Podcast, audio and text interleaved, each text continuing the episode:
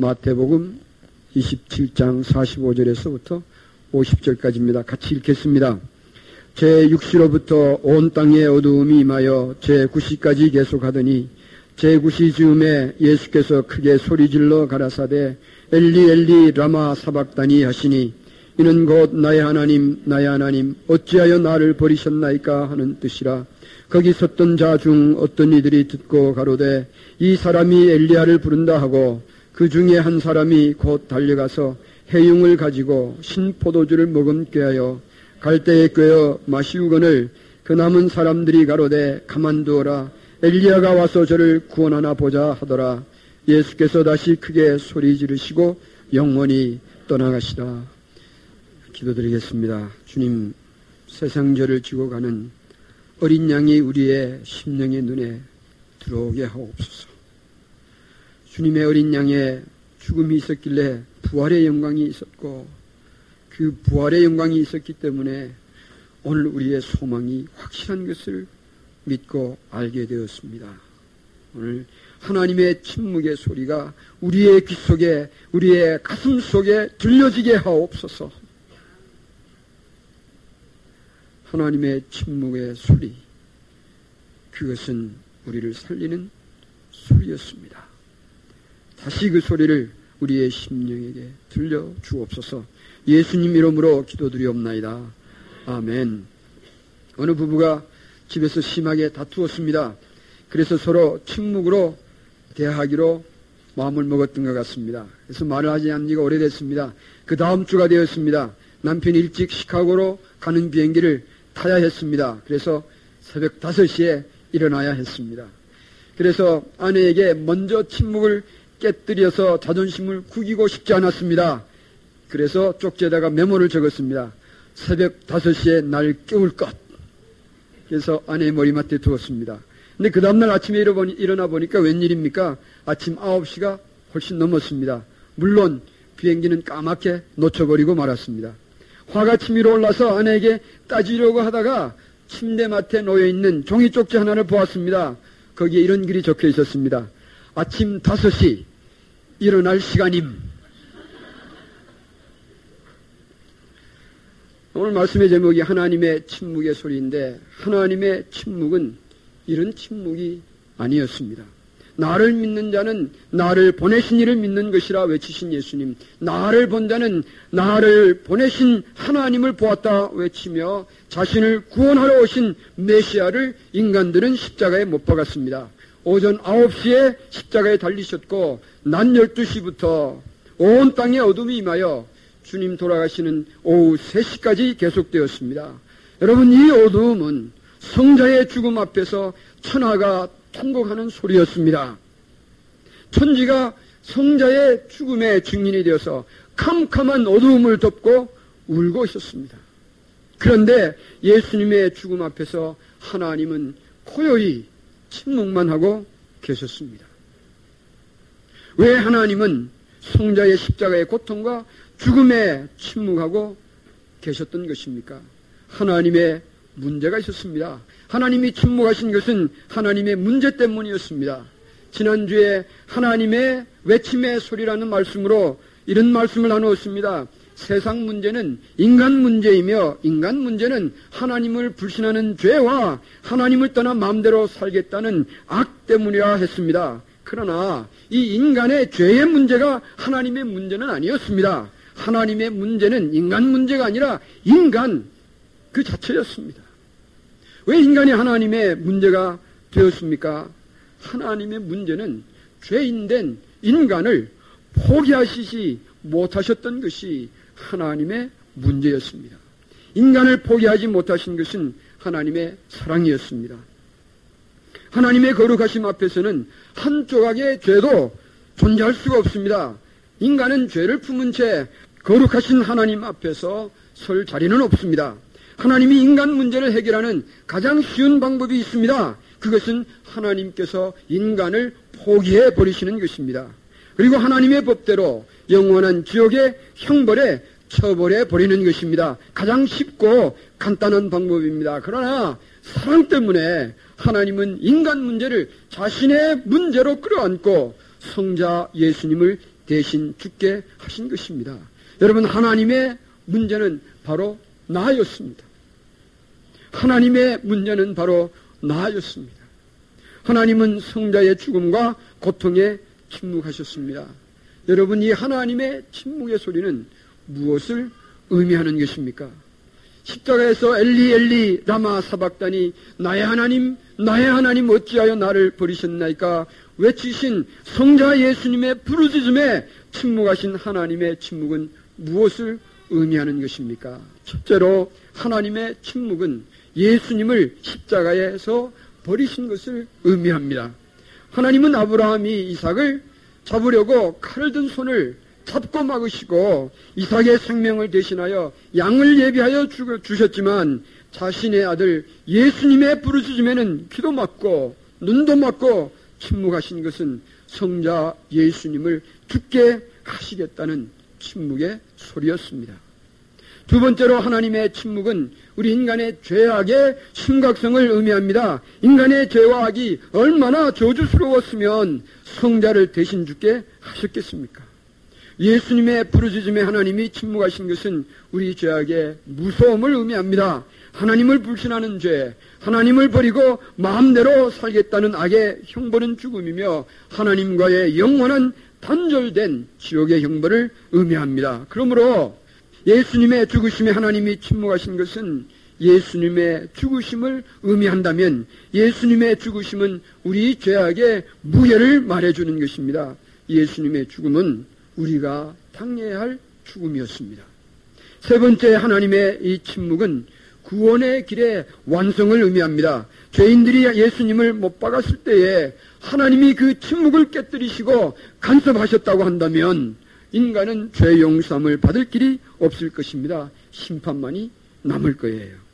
예수님의 죽음에 하나님이 침묵하신 것은 예수님의 죽으심으로 죄인의 죽음을 대신하셔서 죄인을 구원하시려는 하나님의 뜻의 완성이었습니다.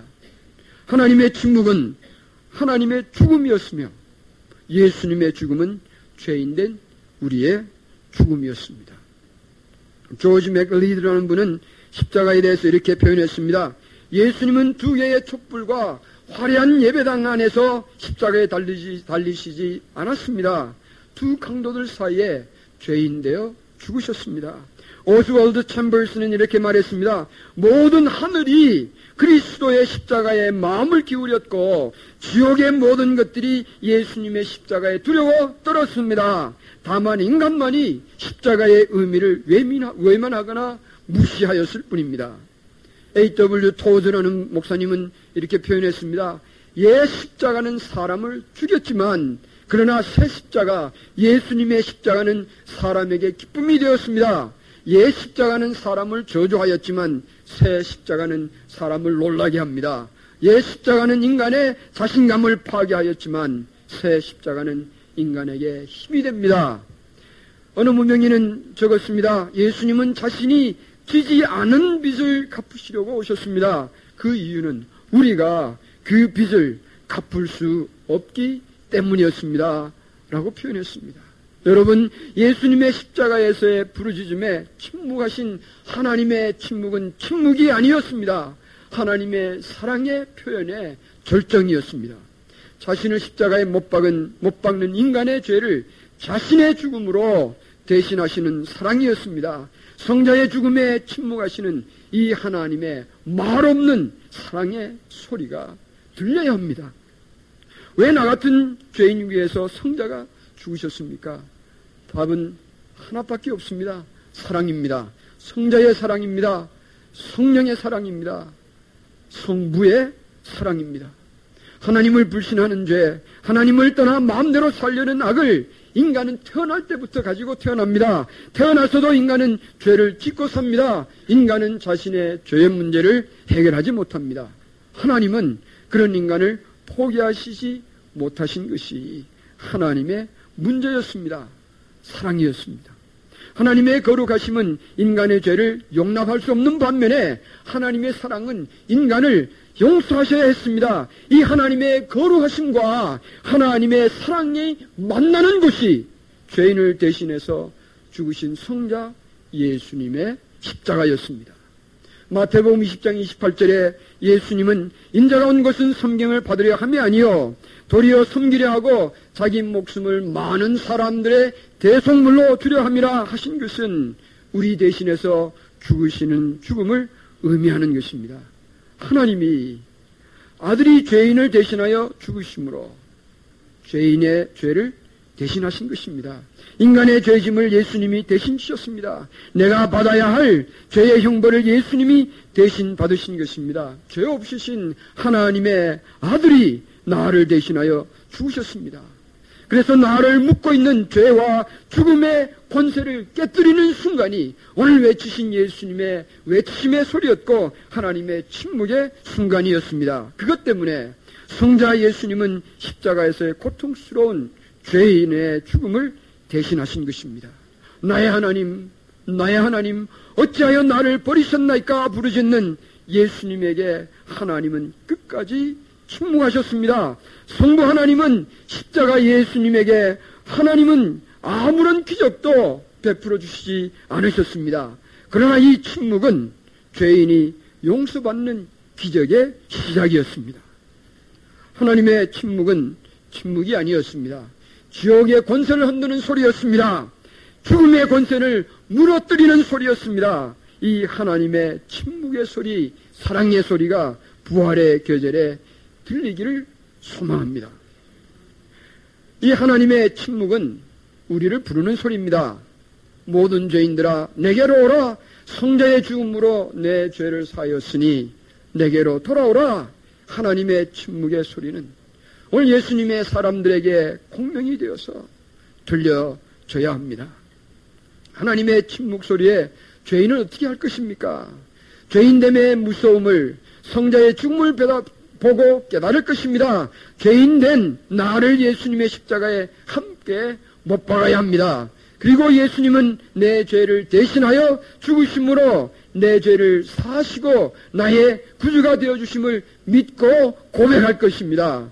그러면 예수님은 나에게 당신에게 하나님의 자녀가 되는 권세를 주십니다. 이미 하나님의 이 사랑의 소리에 예수님의 사람이 되었다면 어떻게 하는 것이 옳습니까? 이미 예수님의 사람이 되었으면 성자의 죽음으로 응답하신 하나님께 기쁨이 되어드리는 삶을 살 것입니다. 나 위해서만 살던 삶을 버리고 이젠 예수님 위하여 하나님의 기쁨이 되어드리는 삶을 살 것입니다. 모든 인생의 짐을 예수님에게 내려놓으십시다. 그리고 이제부터 주님의 자랑이 되어드리는 새로운 삶을 시대할, 시도할 때가 되었습니다.